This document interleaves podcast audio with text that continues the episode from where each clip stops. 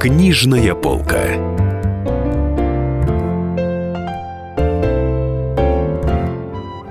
Дорогие друзья, я Дарья Завгородня и расскажу вам о книгах-бестселлерах этой недели. Книга «Дни Савелия» Григория Служителя в верхних строчках продаж. Она получила второе место на вручении премии «Большая книга» сразу после биографии Венедикта Ерофеева.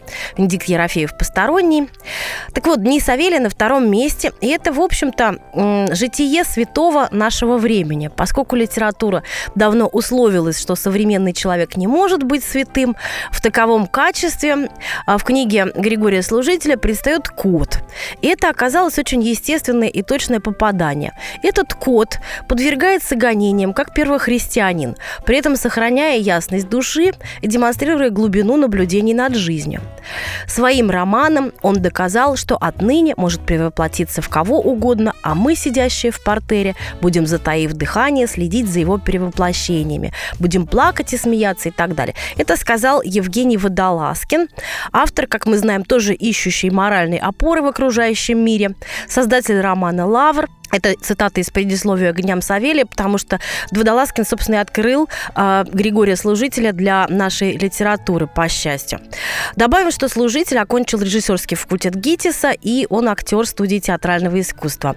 А второй наш бестселлер – это, собственно, книжка самого Евгения Водолазкина, э, знаменитого романа, а, автора романов «Лавр», «Авиатор» и так далее, «Брисбен», лауреатор премии «Большая книга. Ясная поляна», в новой книге «Идти бестрепетно между литературой и жизнью» Водолазкин говорит о семье, о себе, о своей семье э, и, конечно, подводит некоторые итоги на жизненном и творческом пути. Это сборник рассказов и эссе, как вы уже догадались.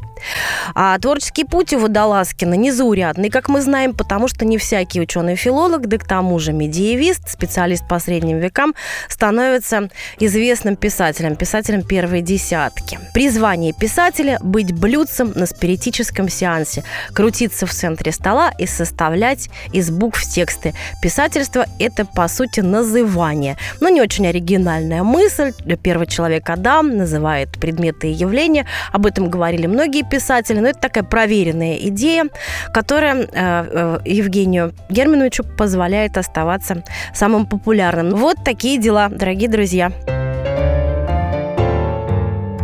Книжная полка.